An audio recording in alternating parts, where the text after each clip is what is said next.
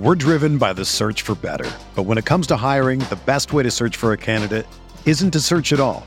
Don't search, match with Indeed.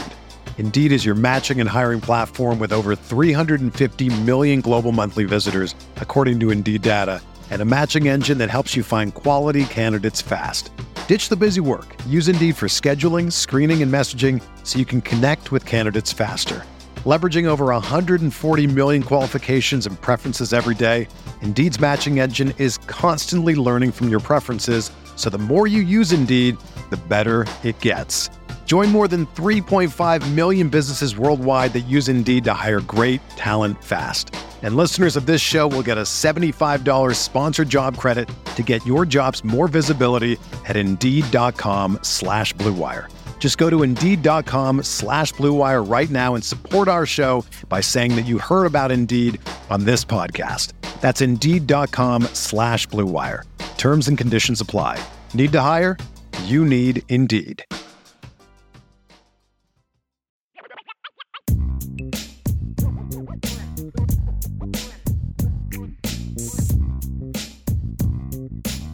How we doing tonight? Welcome to the show. I B Nation Sports Talk up and running as always. Glad to have you here with us today. Sean Stiers, he's Jesse Stiers. It is Thursday. We're getting closer to the end of this week. Has this week been a long week or a short week for you, Jess? Um, kind of a mix of in between. The days go by so fast because I, I seem to always just have work to do. And so it, it's like a mix of a lot of work, which makes the day kind of seem long, but then, you know, you're working so much that the day kind of goes fast. It's a weird, it's a weird dynamic that's going on right now. Yeah. Glad to have you with us. Glad to have all our uh, listeners, viewers with us here tonight in the uh, live YouTube channel. And of course on the podcast as well. It is Thursday, close to the end of the week, two days away from Marcus Freeman getting his fourth crack at getting his first victory at Notre Dame. We will see how it goes when the Fighting Irish host Cal this weekend. Don't forget, we've got that uh, game day countdown show, I B Countdown to Kickoff, Saturday mornings. Vince and I have it with you at ten o'clock here on this channel. So um, you're going to a wedding this weekend, right? Yeah, I'll be down in uh, Columbus, Ohio yet again for another event. Um Yeah, we're going down to a wedding. I don't know if I'm going to be able to watch the game. I, I honestly don't know what time the game is. I'm probably going to record it. Or sorry, I don't know what time the wedding is. I know what time the okay. game is. Okay. Um, probably going to record it no matter what. So no one texts me. No one let me know what's going on. Yeah, stay off Twitter. Stay yeah. off the social media so you don't find out. Well, right now, smash that like button, rate, review, subscribe, all that good stuff. We appreciate you. How can Notre Dame regain its dominance in the trenches? We're going to be talking about that on today's show, and that is, you know, it's a big priority for this team. Both sides of the ball, offensive line, defensive line. Got to get it going, and uh, we will uh, be breaking that down. Jesse's going to break some of that down for us here in a little bit. Marcus Freeman did his end-of-the-week Zoom call with us earlier today. No big news coming out of it. You know, he's excited about Manti Te'o coming back to Notre Dame this Saturday. Not sure yet. They don't have any specific plans for Manti to talk to the team, but he hopes that Manti will talk to the team. I would think he's going to talk to the team if he's going to be around, wouldn't you? Yeah, I mean, I don't I don't know why you would bring him around uh, and not have him kind of speak to the team. So I'm hoping that's the case. Um, yeah. I, I think that he's obviously a, a great leader and someone who played with, you know, a lot of passion while at Notre Dame. And, and I think there's a lot of things that he could pass on to a struggling team right now. Vigo must be drinking it right now. Married life is like being in the trenches, bro. That's right. It is. Uh, Marcus also talked a little bit about the challenges of facing Cal's defense, which has allowed a total of twenty-seven points through two games. Again, we're going to touch on that in a moment when we talk about, again, getting down in the trenches, getting down and dirty, getting things going on both sides of the ball. They run a very unique defense, and um, we will talk about that, of course, you know, like I said, coming up here in just a little bit. Uh, Marcus Freeman also asked about how after, you know, the players showed all the overwhelming support for him when he was hired, He was asked if he thinks maybe they're playing with the weight of the world on them to an extent to succeed. And here's the quote that Marcus Freeman had. Quote, I told them, if you continue to listen to all the voices out there that have opinions about what you're doing or what we're doing as a football program, you will feel the weight of the world. Focus on the things that matter to dictating the outcome on Saturday, end quote. What do you think about that, Jess?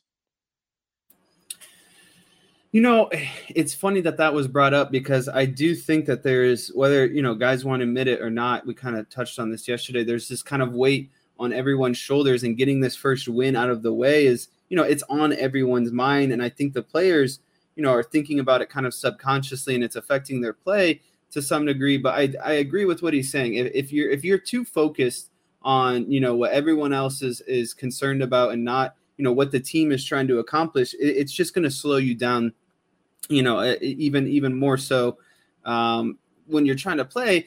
And, and it makes it even harder for these guys. So th- they just have to play carefree and not really worry about anything else, worry about what they've been doing this week, um, and, and worrying about, you know, establishing Notre Dame football. And, you know, what Notre Dame football is, is predicated, you know, uh, by what the game plan is throughout the week. So I definitely think that uh, there there is some sort of weight on their shoulders to get this first one out of the way. And I, I'm I'm curious to see if they're going to play more loose this week. Uh, I just think what happened against Marshall last week. I just think Freeman needs a catchier phrase for it. You know, Nick Saban calls it rat poison. Marcus Freeman's got to he's got to come up with something to call this, you know, so that he can tell his team. He's too eloquent with his talking sometimes. You just got to come up with some nice catchy catchphrase, you know, not down there in the S E C like all these guys throwing stuff up against the wall. You know, he's he's not Jimbo Fisher and, and Nick Saban and Lane Kiffin and Mike Leach with, all, you know, all the catchy little things. And, uh, you know, so he just he needs to come up with something catchy, you know, not not like T-shirt slogan stuff, but just come up with, you know, something, you know, Uh, avoid the noise has obviously been used. That's basically what he's saying, though. You know, avoid the noise, stay away from it, and and focus on what you're supposed to focus on. Like Drew Pine was saying the other day, that after Tyler Buckner's injury and he became the quarterback, he basically buried his phone for a couple of days so that he could stay away from it. And I don't blame him, you know, because now you are Q B one at Notre Dame, and you've got to avoid that stuff, I think, at all costs, because I would think that just you get too deep in that, it can just get way too far in your head. Stay away from it. That's probably the best advice anyone can give you. And that's basically the advice that Marcus Freeman gave his team. We're driven by the search for better. But when it comes to hiring, the best way to search for a candidate isn't to search at all. Don't search, match with Indeed. Indeed is your matching and hiring platform with over three hundred fifty million global monthly visitors, according to Indeed data, and a matching engine that helps you find quality candidates fast. Ditch the busy work. Use Indeed for scheduling, screening, and messaging so you can connect with candidates faster. Leveraging over one hundred forty million qualifications and preferences every day, Indeed's matching engine is constantly learning from your preferences, so the more you use Indeed, the better it gets. Join more than three point five million businesses worldwide that use Indeed to hire great talent fast. And listeners of this show will get a seventy-five dollars sponsored job credit to get your jobs more visibility at Indeed.com slash Blue Wire. Just go to Indeed.com slash Blue Wire right now and support our show by saying that you heard about Indeed on this podcast. That's Indeed.com slash Blue Wire. Terms and conditions apply. Need to hire? You need Indeed. When you need mealtime inspiration, it's worth shopping Kroger, where you'll find over thirty thousand mouthwatering choices that excite your inner foodie. And no matter what tasty choice you make, you'll enjoy our everyday low prices, plus extra ways to save, like digital coupons worth over six hundred dollars each week. You can also save up to one dollar off per gallon at the pump with fuel points. More savings and more inspiring flavors make shopping Kroger worth it every time. Kroger, fresh for everyone. Fuel restrictions apply. Uh, Freeman also talked about how he's uh, gone about recalibrating in the past. And this may be the most interesting, you know, recalibrating to correct problems once the season has started. Because, you know, like, for example, he was asked about, well, you know, you, when open games that you didn't think were going to be problems based on what you see in training camp? You know, how do you, you know, go about uh, fixing those things? And all, you know, problems once the season has started. You know, he mentioned how last year, you know, the defense in the first two games last year, I think it's easy to forget this, and it does get swept up. They gave up close to seventy points. His, you know, he comes in here as a new defensive coordinator, and you're going, what is going on with all these long plays that they're giving up? And, you know, you, Florida State, you're not supposed to be giving up that kind of points to Florida State and Toledo, but they gave up close to seventy points in their first two games. And even though the team was two and oh, he said it wasn't good enough. He said, well, you know, you, you can't just say we're two and oh, so who cares how many points we've given up. You know, they drilled down, took a closer look at why they had given up seventy points. And here's another quote from Freeman, not just on the seventy points, but now as he looks and applies that, you know, because they were able to clean some things up. And as the season went on, they got better defensively last year. And he talked about, you know, back in his time at Cincinnati doing some of this as well, how you clean some of those things up with once the season starts. And he said, quote, let's see what we're doing well. Let's enhance it. The things we're not doing well, let's either change it, let's throw it out, or come up with a new way to do it. Not focus on outcome, but really take a critical look at everything we're doing. Look at the mistakes and figure out why. I told the staff we cannot continue to say, well, if Johnny would have done this, we would have been successful. We've got to say, why didn't he do it? Why did or didn't he do it? And what we have to do to make sure he does do it, end quote. Again, from Marcus Freeman there. And I, I thought that that was, you know, maybe it's not, you know, revel, you know, really revolutionary or revelatory, but at the same time, it's very interesting kind of hearing that, because like, it's, it's easy to say, well, if Braden Lindsay catches that deep post, you know, maybe the outcome is different. Well, why wasn't he in, you know, in the spot, you know, not necessarily all on Lindsay, but you know, why, why did the operation breakdown, you know, like why did Buckner throw the interception on that stick route? You know, little, little, a lot of little things that it could, because we've seen so many small breakdowns. And I, I think really, you know, looking at the middle part of this quote, Jess, take a critical look at everything we're doing. Well, hold it. Let me, let me, let me back this up a little bit. The things we're not doing well, let's either change it, let's throw it out, or come up with a new way to do it. And there was another quote, you know, that that he had earlier where he, he was talking about some of this as well. It really sounded like, okay, we've tried some things in these first two games, and, you know, maybe now it's time to kind of pare things down, you know, start paring things down, taking some stuff out of the playbook, whether it's offensively or defensively, and maybe kind of, you know, pare it down, simplify things a little bit so we're not asking these guys to do too much and they can just go out and play. Like, figure out a smaller group of things that are working and stick with those more often. Yeah, and I think that that's kind of very crucial with, with now that, you know, Pine stepping in, is you got to have plays, or you got to have a simplified kind of package of plays that you feel comfortable running, especially when you have a second string quarterback, things aren't going well. So I like this kind of proactive Marcus Freeman uh, and, and being able to, you know, self-evaluate himself and the team and everything that's gone on so far, because I do agree, if, if there's things that aren't working and you're oh and two, then it, it's time to kind of get rid of things. You know, you don't want to be changing and tinkering with things so much that that itself can provide, you know, some confusion, especially for guys who are trying to still learn things uh, offensively wise. But I do think that there is an advantage to to really sitting down and breaking down, okay, these are the plays that work, these are the plays that don't work, and then finding, you know, with those plays that work, you can build off of those and kind of uh, use them as as your base to to be more creative, because there's certain personnel packages, I think, that Notre Dame, uh, I guess, would be, you know, that, that, that they can optimize their offense compared to others. So they need to find those base kind of plays that work and build off of those and kind of have, you know, more more of the trickery plays kind of come off of that. But yeah, I definitely agree with what Freeman is saying, that they have to figure out why things aren't working um, in, in order to, you know, get things better moving forward. Right. Not just say, well, if he hadn't jumped off sides on that, you know, again, like not just essentially look at the symptom, figure out the cure for, for the whole thing. And Archer four fifty-two says, I think a ton of this changes if both lines start playing up to potential. Right. If they can do that, they'll win a lot of games on talent alone. And that takes us to our main topic for tonight's show. How can Notre Dame regain its dominance in the trenches? You know, offensive line, it's been a few years, I think, you, since you can say that they have truly been dominant. Defensive line, it's been a really good defensive line for the last few years. Now, you do have a new factor in there. You've got a new position coach, even though you've got a lot of the same players up there on the line, both Adam Alolas and uh, Isaiah Foskey, to be specific. So which side of the ball do you want to start on, Jess? We're going to look at both sides. Jesse's going to give us his breakdown, tell us how he thinks Notre Dame can regain its dominance down in the trenches. Where do you want to start?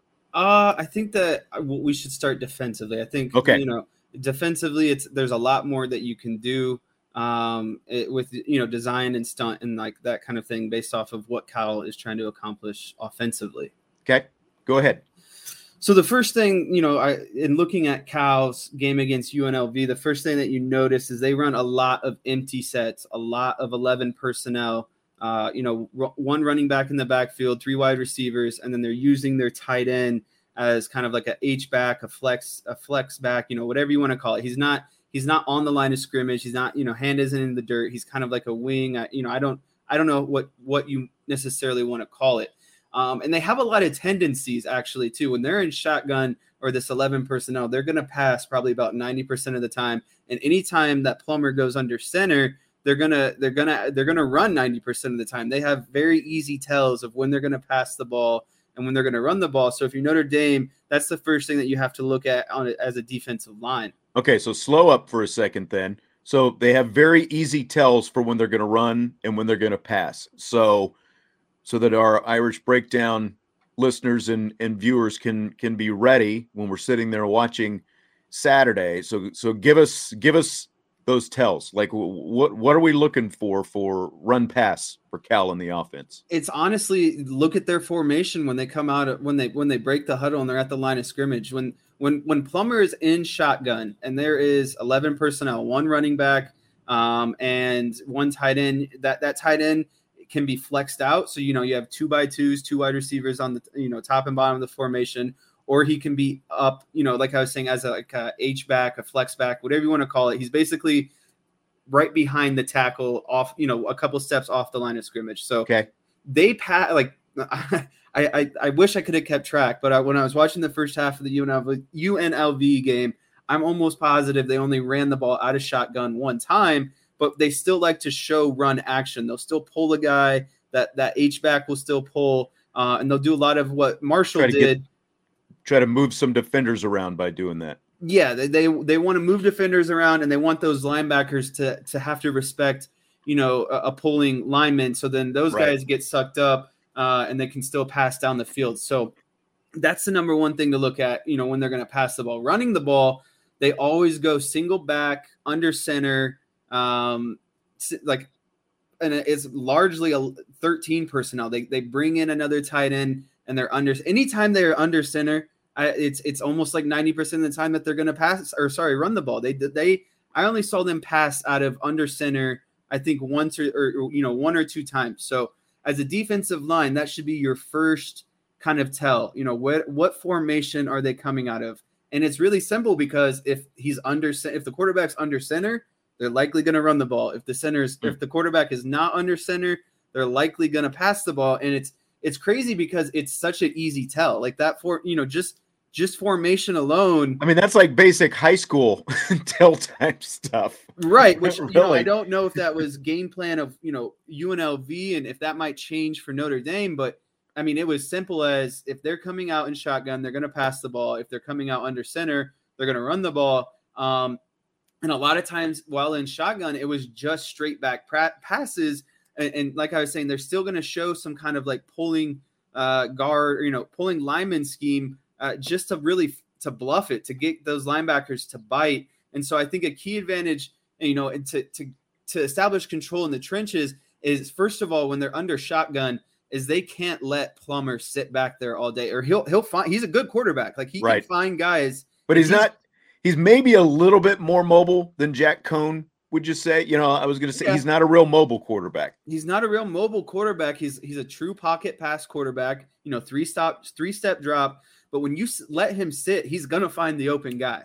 So the first thing, you know, for Notre Dame is when they when they recognize pass, they need to do the defensive line needs to get pressure on him instantly, because if he sits back there in an open pocket, they have good enough wide receivers. And, and, and you know, Plummer's got a good enough arm and he's a good enough quarterback that he's going to find the open guy majority of the time. So what I think that needs to happen is they need to find ways to get innovative with their four-man stunts. And then they need to find ways, you know, to, to incorporate a fifth, you know, a fifth, a fifth rusher, essentially, whether that be a linebacker, whether that, you know, maybe that's a safety coming down. They need to find ways to ultimately get pressure on Plummer, because they're, they're ultimately a pass heavy team. Yeah. You know, I, I, I was talking about formations in which they pass and run in, but they, they like to pass the ball and they like to go out as shotgun. So you got to get him uncomfortable. You got to get stunts in him with your four man. And that's, that's really what the, the defensive line is going to have to do to, you know, assert their dominance in the pass game, is get creative with how they're going to get to Plummer in the backfield. It, it can't be, you know, we're going to play patty cake. These defensive linemen need to put, you know, pin their ears back and get physical with these offensive linemen and really have stunts off of each other. We saw times last week when they had Foskey on one side and Adam Alola on the other side. So that, you know, they were trying some different things to get pressure last week, even against Marshall. It, you know, it, it worked a couple of times, but not consistently enough. How do you think that, that Cal goes about trying to block Isaiah Foskey? Because obviously he is a guy we're still waiting to show up. And we had a question uh, in the chat here. Why is Foskey M I A? So, you know, if, if he can get going, obviously that's a huge boost for Notre Dame. How, how do you think that Cal goes about defending him? You know, I was talking about how when they go that, you know, shotgun eleven personnel, one running back, one, one tight end, that tight end is basically a flex guy. He's one. St- his toes are at the tackle's heels. He's off the line of scrimmage. And I think you're going to see a lot of using that extra guy to block Foskey. You know, whether even on passing plays, I think that they're going to, they're going to try to chip him. You know, there's going to be off the line of scrimmage. There's going to be two guys getting their hands on Foskey, and whether that tight end stays in to block him or releases for some sort of delayed pass route, I think that the at majority of the time that up back, or H-back, or, you know, flex back, whatever you want to call it, the tight end, he's going to provide some sort of assistance on Foskey. That, and I think that, you know, Foskey being M I A is, is a lot of game plan. You know, these teams know that, that Foskey is a dynamic player. They know, you know, his potential and that he's he's a he's a stud. And so why run plays at him when you don't have to? I think that a lot of this is Notre Dame needs to get creative, knowing that teams are going to game plan around Foskey, because he is their he is their best player in the box. You know, when we're talking defensive linemen and linebackers, he is the best player out of that group. And, and offensive coordinators know that. So I think Al Golden needs to do a better job of maybe switching up, you know, Isaiah Foskey. Don't put him on the strong side of the field. You know, it, it doesn't need to be something that's predetermined. I think that they need to mix up where they place Foskey and how they get him interacting, you know, with these different stunts. These stunts should be designed around Foskey, just like these offensive coordinators are designing to avoid Isaiah Foskey. Yeah, yeah, that, that makes a lot of sense. And this is a Cal team that has given up six sacks through two game, two against uh, two games, two against U C Davis in the opener, and four last week in that win over U N L V. So As as much as they want to drop back and throw with a pretty immobile quarterback, and the fact that, you know, four sacks last week against the running Rebels, this would seem like, like if Notre Dame's pass rush is ever going to really get going, this would seem like one of those moments, you know, the kind of opportunity that is really presenting itself for, for Foskey and these guys to, to get after it.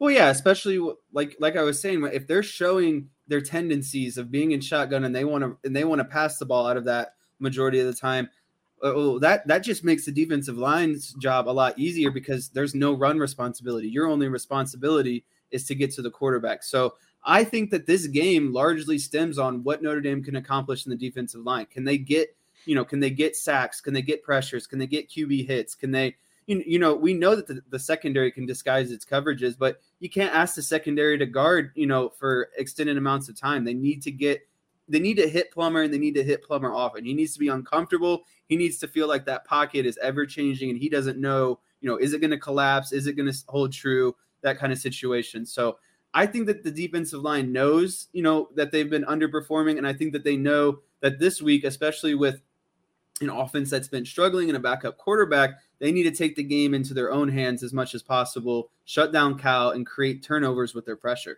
Yep. First, thank you, David Weigel, for the uh, super chat in there. And uh, Salty, no one on the other team should ever be able to expect where Foskey will be. Make it exactly. So nobody ever expects him. Yeah, I mean, like the Spanish Inquisition. That's right. No one expects a Spanish Inquisition. That's right. You've got to move him around on on any given play. You know, maybe even line him up inside sometimes. I completely agree with them guessing at all times, so they are guessing at where their protection needs to be for an athlete and, and a and a pass rusher like Isaiah Foskey. And it's almost you could you could drop him, not you know not a true linebacker, but you can bluff him back there and, and still bring him on some sort of delayed blitz, delayed stunt, delay. You know, maybe he loops in and becomes the the, the defensive tackle, while the defensive tackle loops to the outside and becomes the right. defensive end. There's so many different things that you can do with him bluff wise, and I think that that needs to be the focal point for a team that's not getting a lot of pressure right now. I agree. Anything else in terms of Notre Dame's defensive line you want to talk about before we switch over to the other side of the ball? You know, it, we talked a lot about, you know, how, how they can attack Cal when they're going, you know, straight pass plays. But when they go under center like that, they like to bring in thirteen personnel. You know, they like to they like to do use two pulling, you know, guards and tackles at the same time, which means that these linebackers in run situations have to be ready to to help, you know. And, and when you have pulling guards and tackles, the linebackers almost become an extension of the defensive line. They have to get into the hole fast. They need to fill. They need to play physical. They need to shed blockers.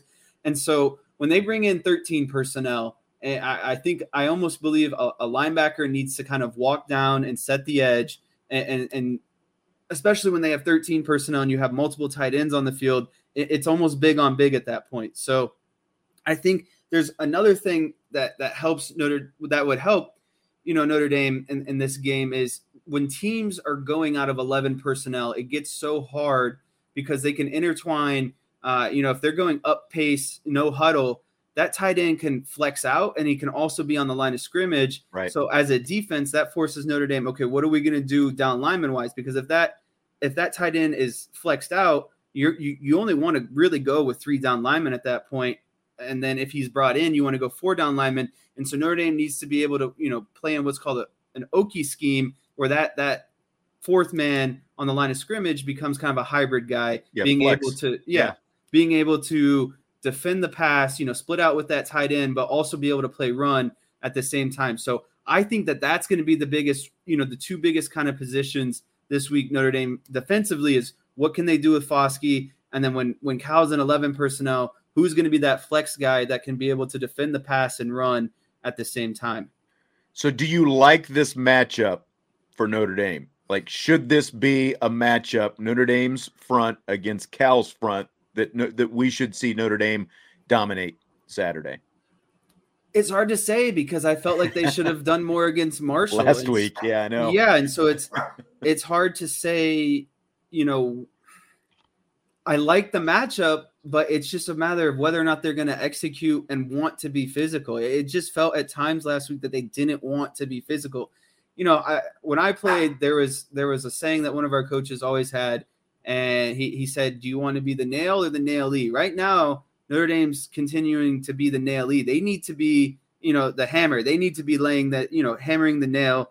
Uh, and, and that's really what I want to see is them is them establishing the first punch, them establishing, you know, off the line of scrimmage, they're knocking back the off the Cal offensive linemen, you know, rather than the Cal offensive well, linemen kind of stonewalling them. And this goes to the linebackers too, because I, I don't know that we were necessary. I don't think it was you and I. I think it was Vince and I a couple nights ago it, when somebody brought up Notre Dame's linebackers catching too many blocks and really not block destructing well enough. As as a guy who played that position inside, Jess, what what do you think about what you've seen from the linebacker group so far along those lines, you know, specifically when it comes to like being physical against the run, like you were talking about?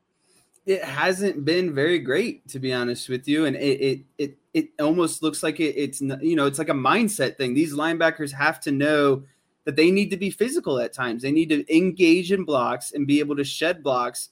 And, and you know, you need you want to be able to throw a punch and, and see those offensive linemen's heads, you know, snap back, whip back, and, and to be able to destruct the block, get off, and find the runner as soon as possible. So I need Notre Dame needs to do that better. They need to fill downhill faster. They need to get off blocks faster, and they need to rally around the ball a little bit faster. And right now, the linebackers just aren't doing those things. They're they're getting kind of out physicaled, and even at the point of contact, they're not getting off blocks necessarily as good as they should be.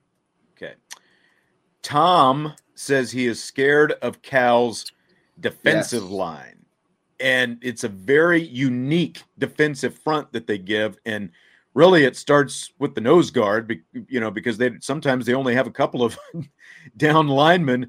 But uh, Ricky Correa, his number is ninety-one. So I know if you watched some of the game, Jess, excuse me, you probably saw number ninety-one, Correa, six foot four, three hundred thirty-five pounds. How scared should Notre Dame fans be of that Cal defensive line Saturday?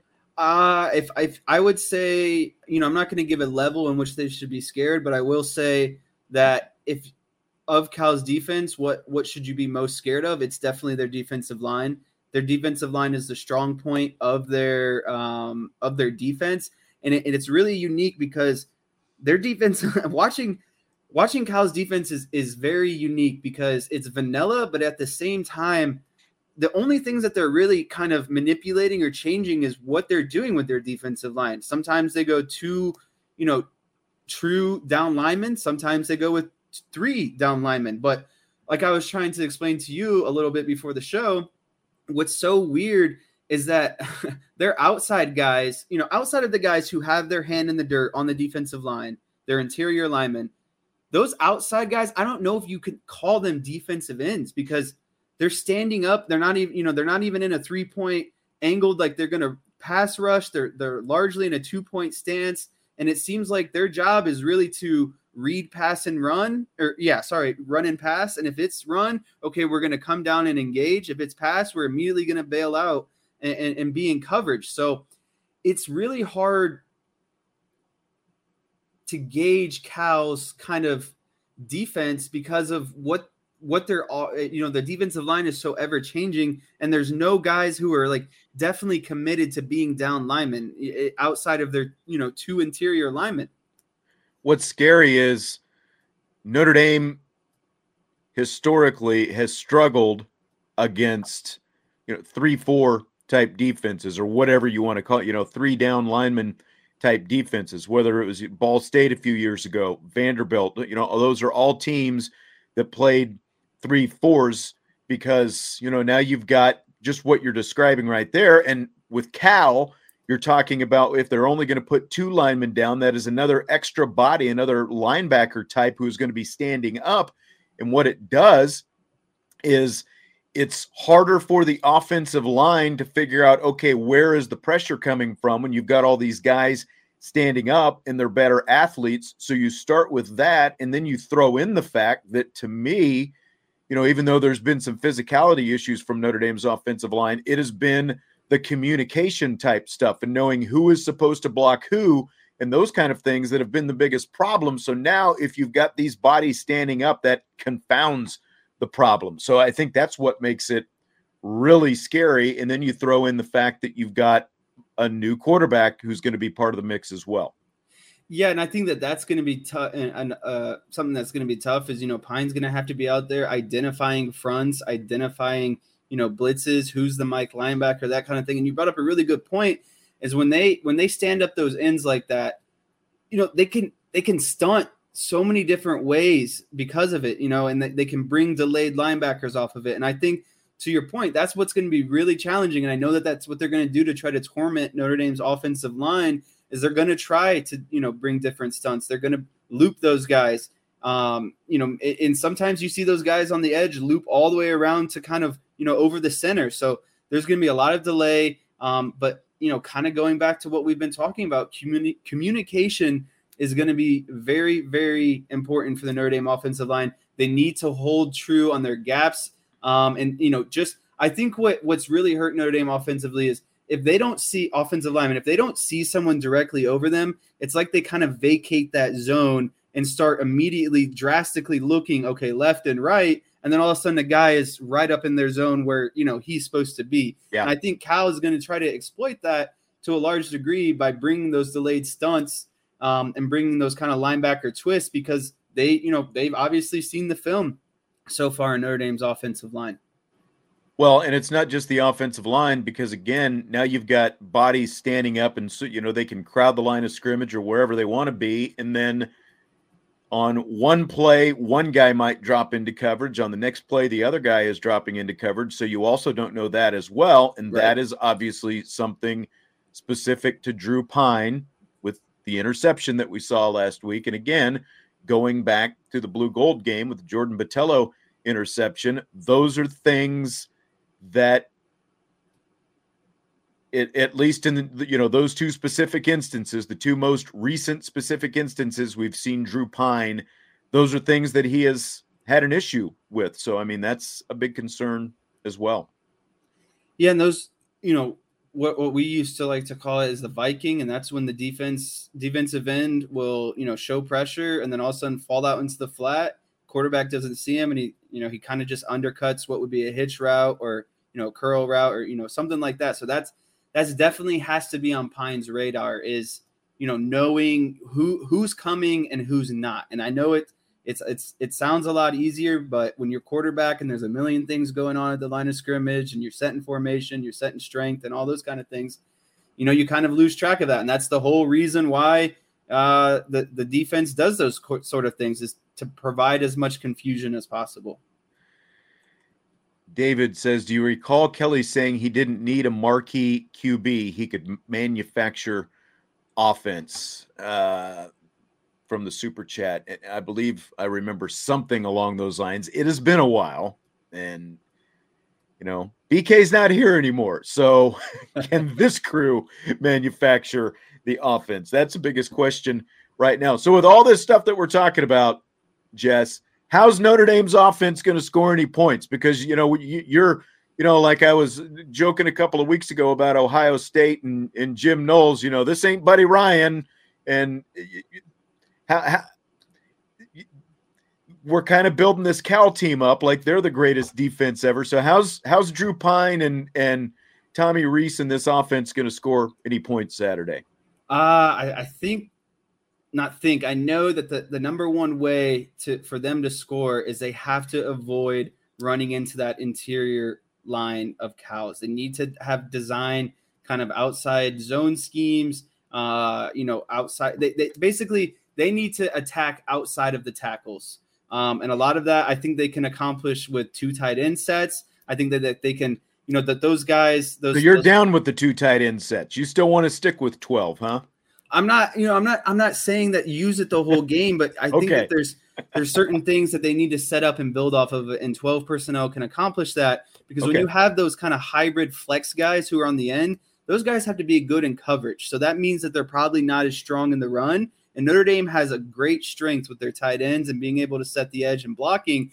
And so I think that you could see a lot of like outside veer schemes of running, you know, off the tackle and kind of tight end. And then that sets up some play action R P O where you're you're making those flex hybrid guys commit on the edge. Are they committing to run or are they committing to pass? If they're committing to run, then you throw the little, you know, ball out to the flat to Chris Tyree, whoever that might be, and let him use his speed and athleticism to kind of tear up the secondary. But I think in order for them to have success, they need to play outside of the tackles. There's no need to run any power or any, you know, run schemes between the guards as much because Cal's got really good interior linemen there to quickly shut that down. And so it needs to become, okay, how are we utilizing the boundaries or the edge? We're in, in getting there, setting the edge and allowing Notre Dame's speed to kind of take over in athleticism because they have the athletes, you know, to, to get out on the edge. And then, okay, after that, let's start building some of more of the intermediate routes over the middle. Once those linebackers are kind of, you know, sucked up, and I think that's that's going to be their way to to attack this defense is really avoiding kind of any inside game and really focusing on outside runs, you know, some sort of zone scheme, and then playing off of that and getting some favorable matchups. Uh, yeah. And it, it really, it, to me, it comes down to exploiting those, those, whatever you want to call them, flex defensive ends, and, and really trying to manipulate them as much as possible. I think well, if they can manipulate them, whether it be run and pass, that's, that's really going to be the way to, to get at this Cal defense. I like what Drew Pine's belly button is saying. Screen game, screen game going to be huge that weekend. And we still haven't seen exactly a, a ton of screens, and especially running back screens. And, you know, this is the perfect time to break some of that out if you're going to use it. I, I think it's the perfect time to, to just what you're talking about there, where you can attack on the perimeter and take the aggression of that Cal defense and, and use that against them.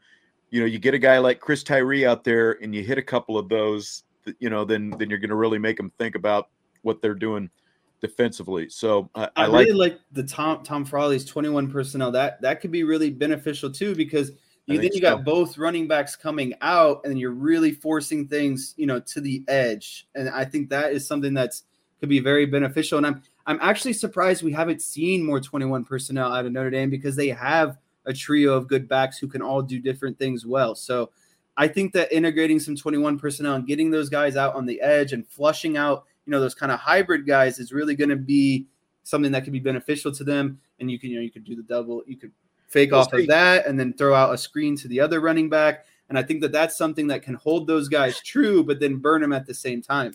Yeah. And that's, that's why, you know, like I was, you know, kind of giving you a little jab there about the twelve personnel, because, but based on what you're talking, you know, I see what you're saying, where, where they can still use some of that to their advantage. But at the same time, the other stuff that you were talking about, stay away from the inside stuff, stay more outside. And that's, that, that's really what this team right now, until that line drastically changes, that's what they're built for. And that's why it's so frustrating still seeing so much twelve and thirteen with all these tight ends, because they just have not been physical enough at the point of attack down in the trenches to, to, to make it worth that, especially when you have the kind of athletes that you have and you're under, underutilizing a guy like Chris Tyree, who I think everyone wants to see get the ball in his hands more. And I'll, if, if he doesn't have fifteen touches this weekend, I mean, come on, what are we even doing if Chris Tyree's not going to touch it fifteen times? Yeah, and I, I think a, a good play that, you know, again, to ta- attack these edges is, you know, why not just a quick pitch out to Tyree, you know, just on the, it, it doesn't even have, it could be at a shotgun, it can be under center, it just quick pitch outs and really getting out to, you know, onto the outside can really help them. Jesse, can they run, Tom wants to know, can they run wheel routes and bubble screens from twenty-one? Yeah, I mean, that's those are that's essentially kind of what I'm talking about, is those two running backs can bubble screen out to each side. You force someone to, to man up with them, okay, and if they do that and they successfully cover that, well, that means something else probably has to be open down the field. So make them cover that, you know, fake a bubble screen every play if that if you need to, but I ultimately think why why aren't they running more of those running back wheel routes? That's something that's really hard for linebackers to cover. And when you have the speed like Tyree and, and the catching ability, it's something that should be utilized more often. Maybe maybe they're just like waiting to unveil this like Tyree, like the Tyree offense is coming, right? Yeah, it's like it it, it almost makes like what or were they slowly like trying to release things? It just doesn't make sense of why we haven't seen that kind of, you know, attack yet. When you look at what Notre Dame's offense was last year, because I, I know we're all banging our heads against the wall thinking the Brian Kelly offense was gone, but we're still seeing a lot of the, you know, Brian Kelly offense or whatever it is that we're going to call it. But, you know, the running backs got the ball in their hands. You know, I think Kyren Williams and Chris Tyree combined for like seventy-five, eighty catches off the top of my head last year. That's not the pace that the, you know, the, the top two running backs would be on right now. They're at a very, you know, again, Chris Tyree as Kyren Williams' backup last year was averaging six point six touches per game. As the guy with the most experience of the three running backs right now, he is only averaging six touches per game. And, you know, I'm saying touches because he can obviously do more than just run the football. There are other ways to get him in, involved. as we saw in the Fiesta Bowl, but we haven't seen any of that so far. So, and I think that's what everyone is waiting to see right now. Is it going to change with Drew Pine as the quarterback? And that's, do you think that, you know, again, with this defensive front and, you know, to all the things and asking Drew Pine to make quick decisions, we were talking about the other day about Drew Pine going tempo. Do you think that is the way to go against this specific defense, more tempo type stuff? Yeah, because when you, the, the thing about tempo is once you get going and you, and you exploit something, you can just keep exploiting it. You know, that, that you can't, you can't sub out. And so if Notre Dame finds a mismatch that they like, they can continue to exploit it time and time again. And I think, I think what we're going to see is we're going to see more passing, but it, it's not going to be downfield passing. I think Pine is very good at getting the ball out quickly with accuracy and, and, and being sharp. And that's going to be, you know, a lot of like quick laser passes of slants, hitches, screens. We're going to see a lot of that kind of passing, but I don't think that we're going to see a lot of downfield passing. And I, I think that that's got to be the game plan, is just getting the ball out of Pine's hands quickly and just saying, okay, we like our athletes against yours, you know, get them in space and, and just get them the ball and see what happens. And you can't, in my opinion, you can't get mad if, if you're getting the ball out and you're catching these screens and slants and the guys make the tackles, you tip your cap and say, that's a good football play, but make them make the play. Take your yards. Yeah, make them make the play. Take take the yards as well. We are not Marshall. Jesse, can we motion Lindsay to the backfield and have him go out on a screen? Yeah, and that's another, you know, quick play you can run is motion Lindsay across the line of scrimmage. As soon as he gets to about the tackle, you hike the ball, and then you screen him out. Your outside wide receiver runs a slant in. He's got, you know, he catches the screen, and he's got, you know, the whole sideline to run up out of. And that's another thing that I'm so surprised we haven't seen, is utilizing motion, because motion not only sets up plays, but it gives, it allows the quarterback to recognize, is this man, what is defense this, are they in? Yep. Yes. Is it man or is it zone? The more you can get the defense running around pre-snap, the more confusion that you, you know, that you, you get going. And so there's all different kinds of motions you can run. And when you have speedsters like Tyree and Lindsay, I think that that's something you should be utilizing. And Stiles as well. I think that getting, you know, maybe even lining up with Tyree in the background and motioning him out as kind of a split out wide receiver is something that can, can be very beneficial. Cause then that way, you know, maybe you have Tyree split out and then you have, you know, your two, your two outside wide receivers crash down and quickly run a screen, you know, off of that. There's, there's so many things that I think that they should be doing with Lindsay and Tyree pre-snap that should allow them to do kind of more things. And I'm really surprised we haven't seen that, because of what I was just talking about. Like, even if you're not even going to use the motion man, you can completely use them as a decoy, right? Use them as recognition of this is what the defense is trying to accomplish pre-snap. Yep.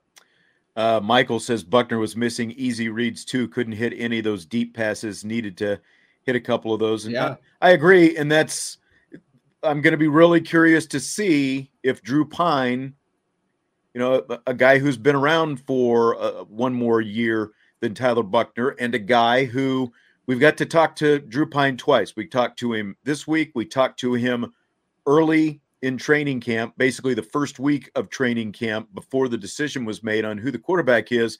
And Drew Pine has talked a lot about how he hunkers down in the film room. And when he starts feeling nervous and, you know, starts feeling some of the outside stuff, he likes to get into that film room and, you know, get, get, get himself going with that stuff. So how much is that going to translate on the field on Saturday? You know, because that's, that's what that's supposed to be for, you know, the recognition, all this different stuff. So how much is that going to help him? Is it going to help him? That's, that's, that's big, because again, you could, you could tell that Tyler Buckner as a young, inexperienced quarterback, like it, it showed. There were some simple things he was missing. There was a lot of raw talent there, but a lot of those reads, a lot of these different things were missing for him. So is Drew Pine going to, you know, is, is he going to be a step up in that direction because of that extra year of experience? And because of, as again, he's told us, he watches a lot of film.